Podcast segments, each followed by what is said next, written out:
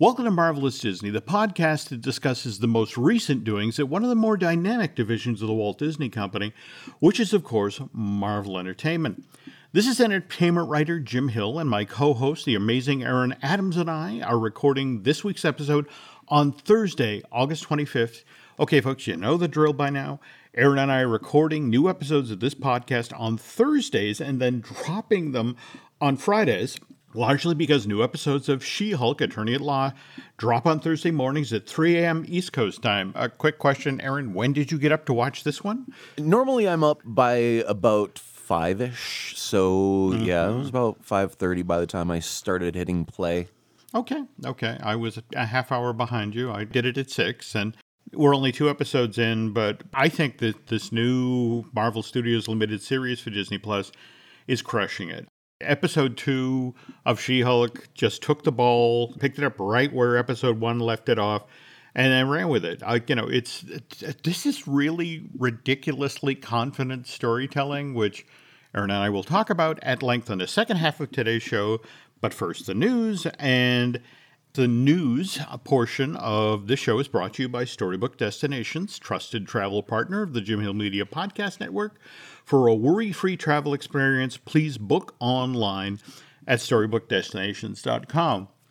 Before we get started here, I know this is a Marvel news podcast, but as we've talked about on recent episodes of Marvelous Disney, there's a lot going on at Warner's. Oh, I thought we were going to talk about Sandman for the hour. Damn it! Though that said, uh, did, what did we think of the animated episode that dropped this past week? Well, I mean, it's either that or you spend a million dollars on CGI cats because it is a dream of a thousand cats. So most of it is just cats. So animation made a whole lot of sense there, and it's basically the the Audible episode with animation uh-huh. over it because it's got the Audible cast. Oh. Uh, if you'll notice, it's I, I, believe James McAvoy is Dream for that episode. Hmm. So, very yeah. true. Very true. What I, I've been delighting is that so many friends who are, are obviously great lovers of the original uh, Neil Gaiman uh, graphic novel. Just literally, I have no notes. It's just wonderful. Yeah, you know, I mean, it's sort of... like the if you wanted to open the comic books and read along with it as mm-hmm. it's happening on the screen. Like I noticed one image was reversed when he's holding the guy in in the palm of his hand.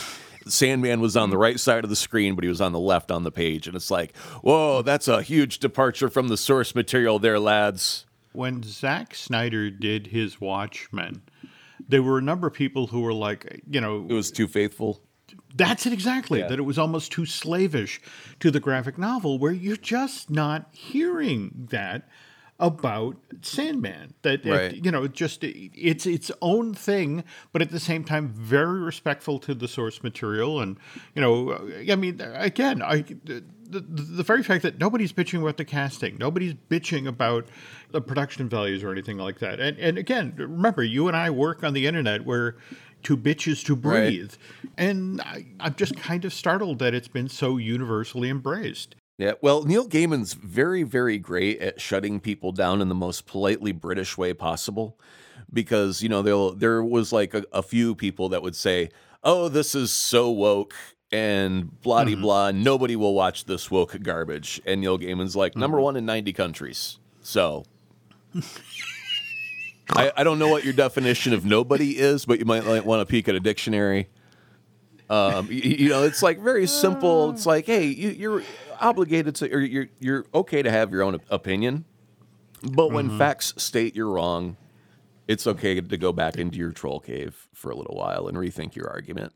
Oh, I, I, I love to hear this. Though, pivoting to the, the main focus of the news segment today, uh, somebody who clearly would love to be able to handle his critics with the, the same skill as Neil Gaiman is obviously uh, David Zaslav, the CEO of Warner Brothers Discovery.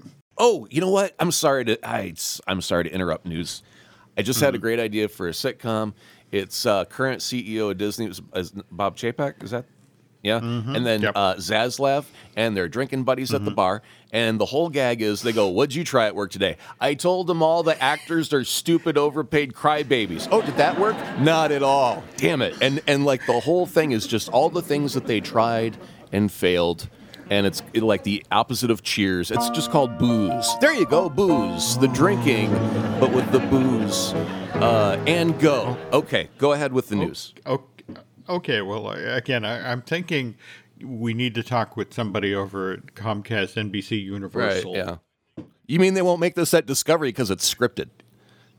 There we go. There All we right. go. On to Mr. Zaslav.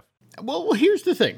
Mr. Zaslav has been very upfront about what he wants to eventually do with Warner Brothers Discovery, especially when it comes to DC movies. I mean, here's a quote from August 4th. What I'm looking to do with the DC Extended Universe at Warner Brothers Discovery over the next 10 years is very similar to what Alan Horn and Bob Iger put together very effectively with Kevin Feige over at Disney.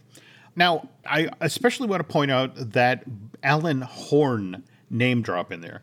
Alan Horn had been the chairman of Walt Disney Studios, more recently, the chief creative officer over the company, uh, but he left after nearly 10 years on the job in December of this last year. Uh, he effectively walked out the door with Bob Iger. It was the notion of, okay, Bob's leaving. He's the guy who brought me in. Was there a Jerry Maguire moment? Who's coming with me? That's an interesting idea because there were a number of folks who did make uh make their But were they going the to the same same place, or, or were they all going to their separate ways to different locations? They were all actually a, a lot of them. It wasn't a question of we're heading down the road and setting up something new. They all went off in different directions. Hmm. So that's a lack of faith in leadership. I'd rather be anywhere else than wherever the next chucklehead's going to lead us, right? Uh, well, speaking of, of where people go to, here's the important thing to remember. Alan started at Disney in 2012 and then rode herd on several billion dollar earners, uh, Infinity War, Endgame, and the like. Now, where this gets interesting is prior to Alan's nearly decade long run at Disney, he previously spent 12 years at Warner Brothers where he was largely responsible for that studio's hugely successful Harry Potter franchise. But then, just two months before Deathly Hallows Part 2 was released to theaters in May of 2011, by the way, it then went on to earn, earn $1.3 billion at the worldwide box office. Alan was forced out at Warner's. And why? Well, as Alan explained to the New York Times back in 2011, the notion of my leaving, as you know, did not come from me. I, I guess they wanted younger and better looking management. Alan had made that classic Hollywood mistake. He had gotten older. Not dumber, mind you. Just Apparently older. Uglier too, because they were looking for handsome as well. there we go. But he, he had turned 68 the year that Warner's decided, okay, it's time for you to go. And meanwhile, Bob Iger is standing, you know, again, the, you know, the, the Warners and Disney are both in Burbank. And, you know, Bob must have been standing right outside the door. You know, it's like, ooh, ooh Alan, come here. Uh, no, no, no the, actually, that's not clear. He Alan had to wait out he, the non compete clause in his contract. So he didn't wind up going over to Disney till May of 2012. Anyway, so we jump back to where we are now. Alan is now 78 years old, but David Zaslav, after the last couple of months of press it so bad you can see it from space, he knew he needed a more experienced hand. So this is a guy who's dealing with the aftermath of the Warner Brothers Discovery merger, which comes on the heels of the AT&T deal, and they're trying to mitigate just $3 billion worth of debt that the studio uh, has acquired. The deal itself and the, the impact of the AT&T deal, they're actually looking at trying to figure out how to write down $55 billion. So this is a guy who's dealing with a Chernobyl size mess, at least as far as Wall Street is concerned. Zaslav sees that Alan Horn, who's had experience as Warner, has left Disney, reaches out, and tail end of last month, July of 2022, Alan comes on board at Warner Brothers Discovery as a consultant and just basically turns to to David and says, Look, nobody in the industry understands what you're doing. Nobody gets this, and you're, you're scaring people. So you need to do something that people understand, which is why earlier this week, Warner Brothers Discovery announced that they were signing Matt Reeves, the director of The Batman. Warner signs Reeves to a multi year first look deal. But the fact that just a day or so later, they then hired Mattson Tomlin, mm-hmm. who was brought in to fix the script of the Bat, the Batman when it developed you know, third act problems during production. They hired him to co-write the Batman 2 with Matt Reeves. So we're back in business as usual here at Warner Brothers. We're putting sequels to the studio's highly successful superhero m- movies into development as quickly as possible, just like the folks over at Marvel do for Disney. Now, mind you, again, they are still dealing with that tsunami of bad publicity. In fact, this story dropped in the same window of time when word got out that Batman Caped Crusader, which is this highly anticipated animated series that Bruce Timm, J.J. Abrams, and Matt Reeves, they were developing this for HBO Max. Now, the language, at least in town, is show is not officially dead. Not yet, anyway. Batman Caped Crusader is supposedly being shopped around town looking for a new home for the project. But again, Horn, who remember has decades of experience of shepherding first the Harry Potter series and then all those interconnected MCU movies, has supposedly been schooling Zaslav when it comes to how incredibly difficult, time consuming, and expensive it is to bring one of these huge tentpole films to the market. Which brings us to the other story of this week. Warner Bros. Discovery just announced that the release date for Aquaman Lost Kingdom just got pushed back from March 17th of next year all the way to December 23rd. 2023. Also, during an interview recently, did you see that Jason Momoa said, ah, uh, Ben Affleck's also in the movie as well? And he knew that he was going to get in trouble, but he he just couldn't help himself. And so, hmm, what do you think? There's a lot of people doing this lately with Warners. Well, who are they going to send after Jason Momoa to cor- correct him? You need like you know The Rock and his buddies to be able to go up to Jason Momoa and offer a polite suggestion. Of you know, it's like who's going to tell him to shut up? You don't have anyone big enough on mm. staff. You don't have a big enough staff to go send after Jason Momoa. There is Marvel PR team. They would just drive, the van would drive by his house and go, "We tried, guys. we, we did everything we can. We drove by his house. We saw that he was home, and we went, "Yep, that's as far as we can go with this mission." Probably very true, but interesting uh, the, the, the Marvel Warner parallels here. Because think about it. Original plan here was that Black Adam would arrive in theaters October twenty first of this year. Shazam: Fury of the Gods would arrive in theaters just two months later, uh, December 21st, 2022. And then two and a half months after that, Aquaman of the Lost Kingdom would arrive in theaters on, on March 17th of next year. New plan is that Black Adam opens in theaters on October 21st of this year. Then, some five months later, after Black Adam, Shazam Fury of the Gods opens in theaters on March 17th, 2023. And then, uh, as we just mentioned, Aquaman and the Lost Kingdom arrives in theaters on December 23rd, 2023, eight months after Shazam Fury of the Gods. And supposedly in house at Warner Discovery, this plan is known as the absence makes the heart grow fonder plan. Oh, okay. The notion is we put some distance between the DC movies and superhero f- film fans will be like, oh, you know, it's been five months. I haven't seen a DC hero. Okay. After Black Adam, I will go see Shazam. And then it's been eight months and I had such a good time at Shazam. I will go see the, the Aquaman. Well, sequel. I mean, come on now. Let's, if you were to be a, an executive at Warner's, right? And mm-hmm. uh, you're having to make a decision on a movie that's been put mm-hmm. in front of you.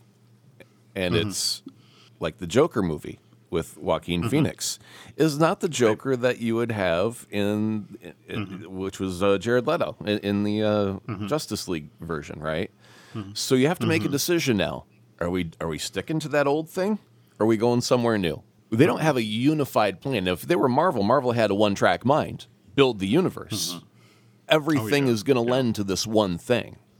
Whereas mm-hmm. right now, DC is fractured and they're doing offshoots. They've got the Batman with Robert mm-hmm. Pattinson, mm-hmm. and they've also got mm-hmm. a Batman who is Ben Affleck. And they've also got Michael Keaton brought back in a Flash movie, apparently, according to rumors, right? So you've got three Batmen in your universe. Yep. And now someone brings you a new script and, and they go, uh, it's Lady Gaga playing Harley Quinn in the Joker movie, and you made a lot of money last time, but it's no way connected to a Black Adam. And Black Adam is, is apparently, according to The Rock and rumors, going to be the central bad guy moving forward for everyone everyone to be an an- antagonist against, I guess. Uh, I, I have no idea what, what the plan is. Even if they spell it out as point blank as that, uh, I still don't know if anyone has, con- and they don't know what's going to make the money. Where do we go? Because we made some money over here, we made some money over there. We can't unify it. What do we do? There was a moment when the plan was to bring out Shazam, A Fury of the Gods, on December 16th of this year. And that's the exact same day that, um, you know, Avatar, The Way of Water was supposed to open in theater. And it- it's literally like, it's like, let me put my baby carriage out on the highway. Oh, wait, here comes the 18 wheeler. I wonder what is going to happen. I was purely thinking of the Loki line of ants meeting a boot, but yeah, same thing. And the other thing, look, I get why Warner Brothers would be looking over the hill at what Disney's doing with Marvel, and it's like, I want that. I want that so bad. I mean, think about it. Just in the past calendar year, September 21st, Shang-Chi and the Ten Rings comes out. November of last year, Eternals. December, we get Spider-Man No Way Home. Yeah, produced by Sony, but still big ties to the MCU. May of this year, we get Doctor Strange and the Multiverse of Madness, and just last month, Thor Love and Thunder. And that's five giant superhero movies filled with effects brought to the marketplace in just 10 months' time That's probably a, what a billion dollars of production budget. without even breaking a sweat. Okay, so is DC ready, or is Warner Brothers ready to throw that chunk of bling out on the on the gambling table today?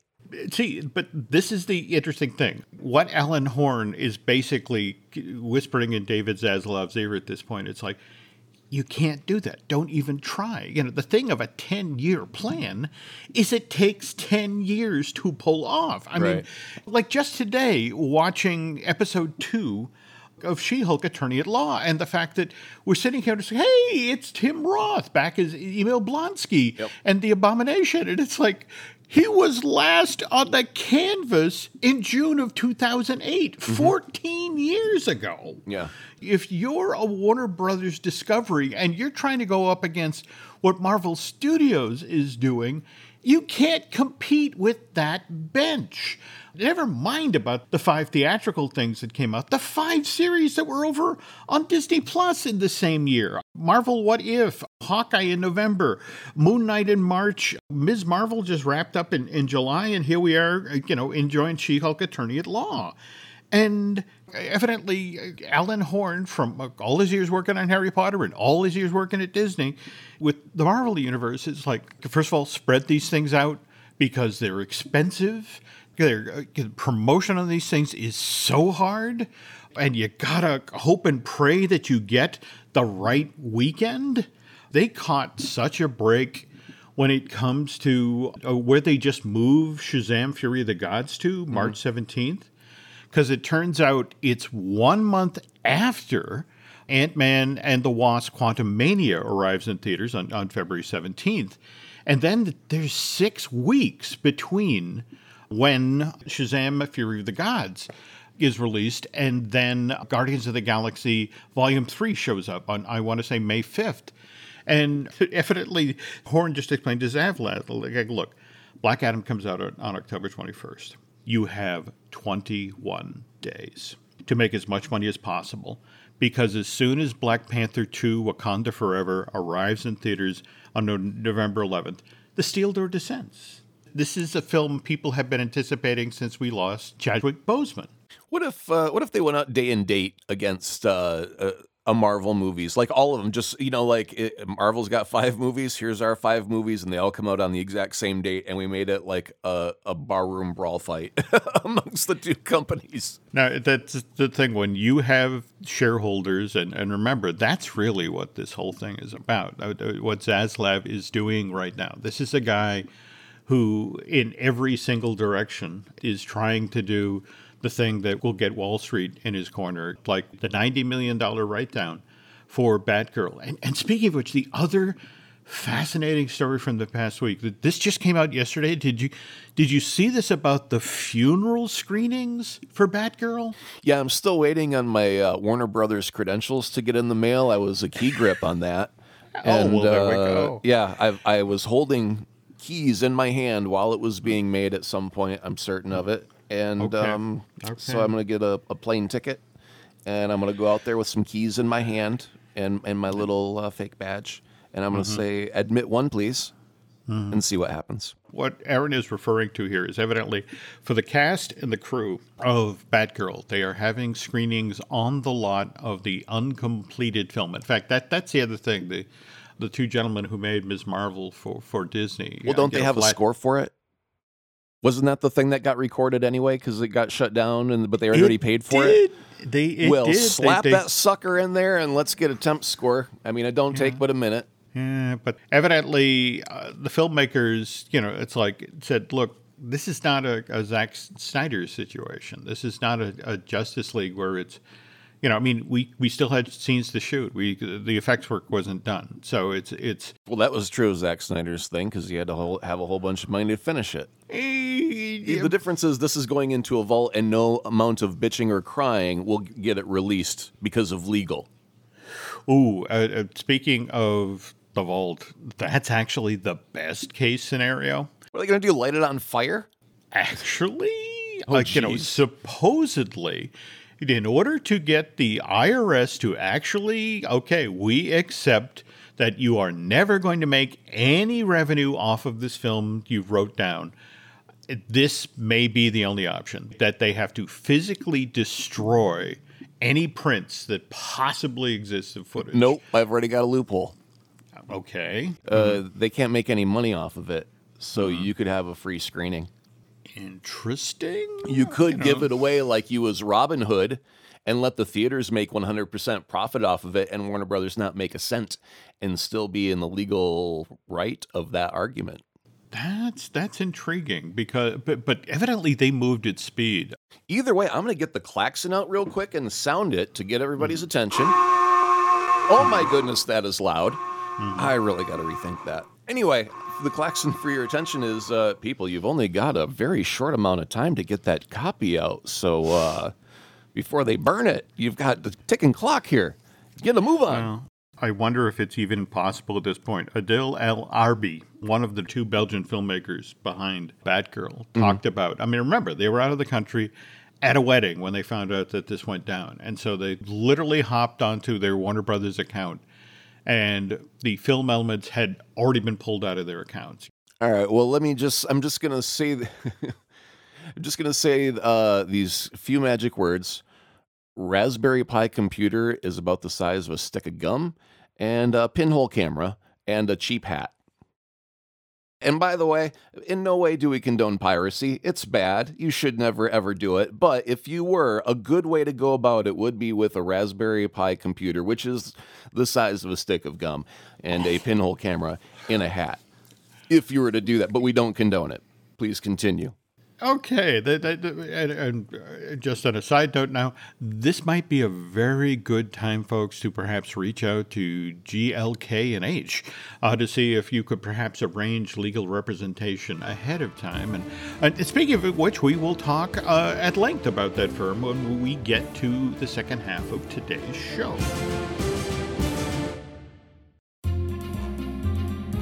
I don't know if you saw the story this morning, Aaron. Uh, Lorena, the Hollywood Reporter, where uh, Kate Coiro, uh, she's the sitcom vet, worked on Modern Family for ABC as well as It's Always Sunny in Philadelphia at FX, who's directed six of the nine episodes of She-Hulk Attorney at Law. And yes, I'm saying season one because I want there to be a season. Wait two. a minute, no, it's not. It's not She-Hulk Attorney at Law. It's She-Hulk mm. Attorney for Hire at the moment. They switched the title in episode two did they really? Yeah, Damn yeah. It, it, if you, okay. it starts off with She-Hulk attorney at law, and then mm-hmm. when she gets fired from there her job, it, it, switches to She-Hulk attorney for hire. And so now I'm wondering if we're going to have a, a, new name every episode gag because that'd be fun. That would be fun. Damn it, I, I got to start wearing my glasses while I watch these things. Anyway, Kate talked about how she knew She Hulk, in, in spite of all the stuff we talked about previously on, on the show, how they had some problems early on, settling on just the right tone for this half hour legal procedural workplace comedy. But she knew from the moment that Mark Ruffalo and Tatiana Maslany got together and said that it was going to work. You can't direct chemistry. And I knew from uh, that the whole opening episode was going to work because they brought this playfulness out in each other. That there was magical moment made, that made me think this series is going to work. And I mentioned at the, the top of today's episode how confident and muscular episode two of She Hulk was. Very funny, but oddly enough, didn't kid around. I mean, just moved right into the next phase of the story. What are your thoughts here, Aaron? What, what did you like about uh, episode two? Well, first, I'm going to just say the one thing I didn't like about it. It was short. It was so short, it was like uh, almost one of them Groot episodes. Mm-hmm. It was by the time I was getting into it, the credits were rolling. I'll tell you, it, like, I had to go back and actually do a little bit of math. You had a recap of episode one up until a minute and 40. Mm-hmm. And then you actually had content until 22 minutes and 58 seconds. Okay. And that that's 21 minutes and 18 seconds of content. Mm-hmm. So, yeah, my beef right now is man, is it short. I will go back on my statement of episode one. This does mm-hmm. feel episodic. They are they are mm-hmm. treating this very very episodically. Mm-hmm. It has a, a, mm-hmm. beginning, a middle, and an end in this episode. Mm-hmm. A complete little mini story right there that will lead us into the next little mini mm-hmm. story. And also, we've had an Easter egg, uh, you know, a little a little mid trailer credits button in each of the two episodes so far. Yep. And so I think that Marvel is like, hey, if we're going to have fun, you know, that's usually where we place a, an extra joke. Mm-hmm. And if this is going to be a funny show, then let's just let that be a thing where we can put a thing at the end of the show. Wonderful. People have, we've trained them for it. And now they're mm-hmm. disappointed if we don't do it. As far as the actual episode, I still think it's it's very very funny. Um, mm-hmm. The Hulk the World War Hulk was trending on Twitter early this morning. Did that ruin mm. anything? I did not notice that, but no. but I I have to admit I admired the skill in which he was moved off canvas. Right. Yeah. I mean, at the very end, without really saying a word about it, just yep. on the spaceship and gone, and everyone in the world knows what that's going to lead to. Well, mm. they hope they know what that's going to lead to right? Mm-hmm. Yeah, yeah, yeah. So uh, the, I think I think all of it has has just been really really fun. I just wish that there was a little bit more of it. But if what you've noticed holds, if we have just really 21 minutes of new material out of a 31 minute long show, we have nine episodes of this coming. All right, so if I work the math at the end of the first season, we will have 189 minutes worth of She Hulk goodness. That's over three hours. That's one Infinity War, Buster. Well, that's it exactly. This is why I actually, I Nancy, I have a friend, Angela Ragno, who flat out refuses when when uh, when a streaming service does this. It's like yeah, I'll wait till all of the episodes are there and then I'll watch it because right. this sort of thing, getting it parceled out to me like a food pellet. Mm-hmm. No, I want the whole meal. I want the banquet all at once. So I'll wait. I'll wait the nine weeks. Well, but, no, it's an issue you know. of if we're going to be uh, looking at the possibility of a 16 or 18 episodes of Daredevil Reborn, and if those happen to be closer to 45 minutes to an hour long Mm-hmm. You know that is that is a huge, massive, wonderful, glorious pile of Daredevil. Mm-hmm. But then you look over at She Hulk and you're like, yeah, we only got three hours here, but we got nine hours of Daredevil. Mm-hmm. And I don't want it to be lopsided to a, a, new character. I mean, I know it's they're testing the waters. This is the first time out, so they have to be a little bit on the tentative side. Yeah, remember, I mean, this is the, their first sitcom. It's a legal procedure. It's also a workplace comedy, which I think, as we mentioned, the DC show that they did with Vanessa Hudgens that didn't fly. You know, so mm-hmm. it's the notion of okay, this didn't work just recently, so we have to approach this with with some caution. It's not just great production values, good writing. The casting has been so much fun. I mm-hmm. mean. Mark Linn-Baker coming in as, as Jennifer's dad. Is that's cousin Larry from uh, uh, Perfect Strangers? There, Yeah, Okay. Perfect Strangers. Yes, but Mark Linn-Baker can do the comedy easily. But what I, I loved was the dad. And come, I need you to help me with something in the garage, and him being an actual dad is like, everything okay? Is it you know? And then you know kept asking, but is is everything okay? And that wonderful scene there with Maslany and you know him, him trying to comfort his daughter. It's like, look, it- you're not the first Hulk in the family, you mm-hmm. know. And, and more to the point, you didn't destroy a city. I mean, so so there's that. You know, I mean, just it was it was a great scene, well played. On the other hand, Stephen Coulter as Holden Holliway, Jennifer's new boss.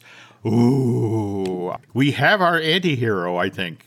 Correct? Well, what about uh, the t- Titania? Is that is that the because didn't they, we make a big deal that uh, she was supposed to be the big bad for the season? We've only got to see her get a table thrown at her once in episode one. That can't surely cannot be her only appearance.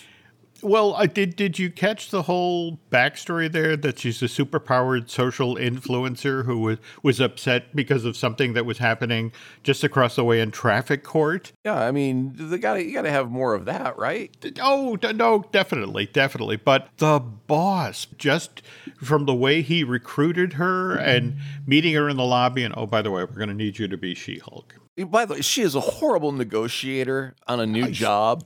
Like, doesn't ask how much I'm going to be making or anything uh-huh. like that. No health, ben- dental benefits, anything. Except I get to pick my own paralegal. Hooray! I get what you're saying, but also uh, remember the scene with, with, Jennifer and, and Holden in his office when here's your first case, and you you need to go represent uh, Emil Blonsky, who's, who's looking to be let out of jail, and then I can't do it. He, he tried to kill my cousin. It's a conflict of interest, and it's like, eh, doesn't matter. Right. You're going to work here at this L.A.-based law firm, and we do what we do. We we deal with bad people, mm-hmm. you know, and help them get out. So I love how they've set up this world. And you and I have talked at length about, well, how is this actually going to work? This whole Kevin Feige stories start in movies and then go to the shows and then go back to the movies and what did you think when you know the tag of the show? You know, Holden. You know, she says, "I'll take the case," and it's a slam dunk. And it's like you might want to turn on the television. And here's the footage that's leaked from the cage match between Wong and uh, the Abomination that we saw in Shang Chi last August. Right.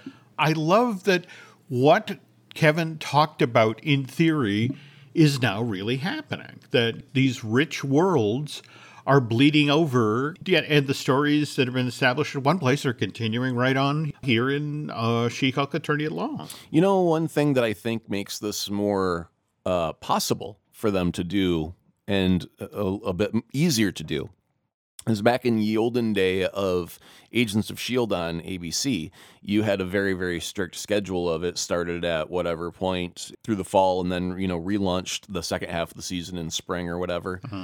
And you had the these little very specific gaps and you know, you know when your movies are coming out, but when you're making stuff, you know, years ahead of time, it's really mm-hmm. hard to make sure those things are going to line up perfectly. Whereas right now, She Hulk is a singular thing that could land anywhere on the calendar and nobody would know the difference between February and October. If it was deemed correct story wise to put it there now, then they will. And I think that that's one of the benefits right now of these singular series at the moment. Yeah, we might get a Moon Knight too, but at the moment it's singular uh, because it's only its first season and it has the ability to land anywhere without influencing anything around it and can be its own thing and connect to any other thing in any way that it chooses to.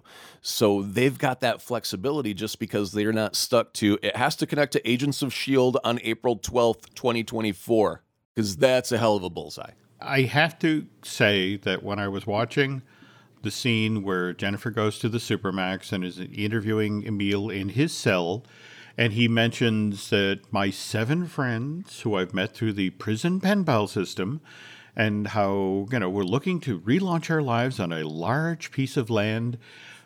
T- tell me, tell me your ears, you know, because you've talked about Thunderbolts, which, which again they've announced. No, no, no. com- That's coming. that not a Thunderbolts gag that he's referencing there.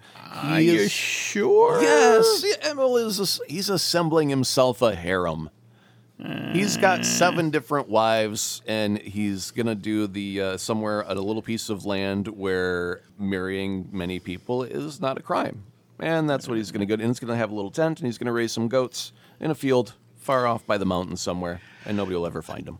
I'm thinking at the end of phase five of the MCU, which, by the way, uh, we have a date on July 26, 2024. That perhaps there will be another end to that story. Uh, but I, I, again, folks, we have to wait 23 months before we find out. All right, for all of us marvelous Disney listeners, this is now the time to place your bets. Either you go with Aaron, who believes that Emil has himself a harem and a herd of goats in the mountains or Jim's crazy wackadoo idea that he's talking about the Thunderbolts. Before we get ourselves, ourselves in trouble, I think it's it's time to close well, shop. no, wait, got to talk about. week. We got to drop the Easter eggs real quick. Oh yes, yes, yes, yes. My apologies. Yeah. Um, well, first off, I just want to say that if if you, I were to ever join a workplace, I would love it if a new colleague came up to me with a map of the best bathroom to poop in. I thought that was the funniest gag of the show. and I'm like, man, I wish I wish I would have had someone tell me the, the best place to poop on day one. For a workplace comedy to go there, uh, it felt right. Which right. again is probably the whole point of the best bathroom to poop in. Yep. Anyway, so, going on. on- So- that wasn't actually an Easter egg. That was just uh, a lovely little no, gag. no, but no. uh, the, the Easter lovely that you brought it up. Yes. Okay. the Easter egg at uh, five minutes and 58 seconds. She's on a laptop looking for a new place to, to get a job at.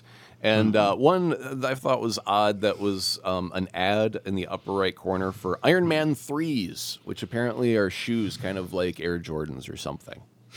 I thought that was kind of a clever way to pay homage to Tony Stark by the material capitalistic world of making sneakers in his name. Um, but underneath that were two headlines that I wish you would have clicked the link on because the first headline that she should have clicked on said, Man fights with metal claws in bar brawl. Hmm. I wonder. I wonder who they're talking about, Jim. oh dear. Okay. I could never imagine. I wish you would have clicked on the link to see some little Canadian dude in a yellow and black spandex. I don't know. Anyway, I, I want to truly believe that that little nugget will never get paid off in any way, shape, or form. In any meaningful way. I don't expect the next Wolverine movie to start with him getting uh, into a fight in a bar with metal claws and a reporter going, Hey, I'm going to write a story about this and send it in to the New York Post, see what happens. I think they're just dropping in Easter eggs. But if they're allowed to do that, then somewhere Kevin Feige's given his blessing that that mutants exist out there some way somehow. We just don't know about it yet. And we've obviously had the Ms. Marvel m- mm-hmm. mutation connection there. So I really think that that Feige has said, "Let there be mutants." I love the way you're thinking here. And more than again, I'm just I'm kicking myself that I, I missed that in the earlier gag you mentioned. Now, the more hmm. important thing that is directly underneath that mm-hmm. headline that I wish you would have clicked on this as well so we could have gotten a big old picture of it. Uh, mm-hmm. Because, you know, headlines are great with big, huge, giant pictures. But the headline says, Why there is a giant statue of a man sticking out of the ocean. Oh, finally! Yes. finally! Yeah, right, someone you out know. there is listening to the fans going, Hey, why is nobody acknowledging this? Oh, okay. I, I can sleep easier now. I mean, it, again, the the Eternals came out in November, and again, it, it, this has bugged me. Yep. So I love that it's acknowledged, even in in passing, even in a background gag. So, Yeah, yeah. At least it's getting out there. You don't have to actually have someone chatting about it for five minutes on screen. And, you know, same thing with my complaint about Jennifer not being a very good negotiator. I really don't need her to sit down and have a five minute negotiation on a contract. Uh, But, you know, it's just the idea of that's all she asked for was a paralegal and no other questions. Jeez, okay. You should have at least cut to like 10 minutes later after, you know, they're both sweating. Okay, fine, you get it. Oh, thank you. Handshake, you know, something. Well, I mean, face it. At least when it comes to being a She-Hulk and and Jennifer Walters, she is learning as she's going. And there was Mm-hmm. that lovely little bit at the front of the show where her boss, the district attorney, it's like, "Can you you go back to being Jennifer?" And you know, she's been knocking back drinks, and, and that lovely thing of just sort of the throwaway line of, "Oh, whoa, different metabolism." That is a very funny gag to, to throw in there. That was fun. That was fun. Alrighty. Okay, Aaron, let, us bring this week's episode to a close. So, uh, where can folks find you on social media? Uh, first, you go to Twitter, then you tap in the at Azaprod, A Z A P R O D. And I just want everyone to know I have completely given up on that whole given my 110% thing. I am burned out. I've switched to a milk scale. I now give 4%, and people go, whoa, whoa, whoa, can you cut it back to 2%? And then that's where we're all okay. So uh, just you, if if life is too demanding for you, switch to the milk scale. That's what Aaron would do. wow, dairy related jokes. Okay. If you're lactose intolerant, spit the joke out. There we go. All right. Uh, well, social media here. You can find us on Twitter and Instagram as Jim Hill Media, and over on Facebook as Jim Hill Media News. Also, want to point out that there's a couple of other podcasts here, at the Jim Hill Media Podcast Network. We have Disney Dish, which I do with Len Testa. We also have uh, Fine Tooning that I do with Drew Taylor. We have also looking at Lucasfilm that I do with Brian Gaughan. Uh, if you could do Aaron and I a favor, if you could head over to Apple Podcasts and rate and recommend Marvelous Disney, that would be very helpful. Uh, likewise, if you really, really, really like what you heard here today, if you want to head over to Bandcamp and subscribe, that would be helpful too. That will do it for this week. So thanks for listening, folks, and we'll be back soon.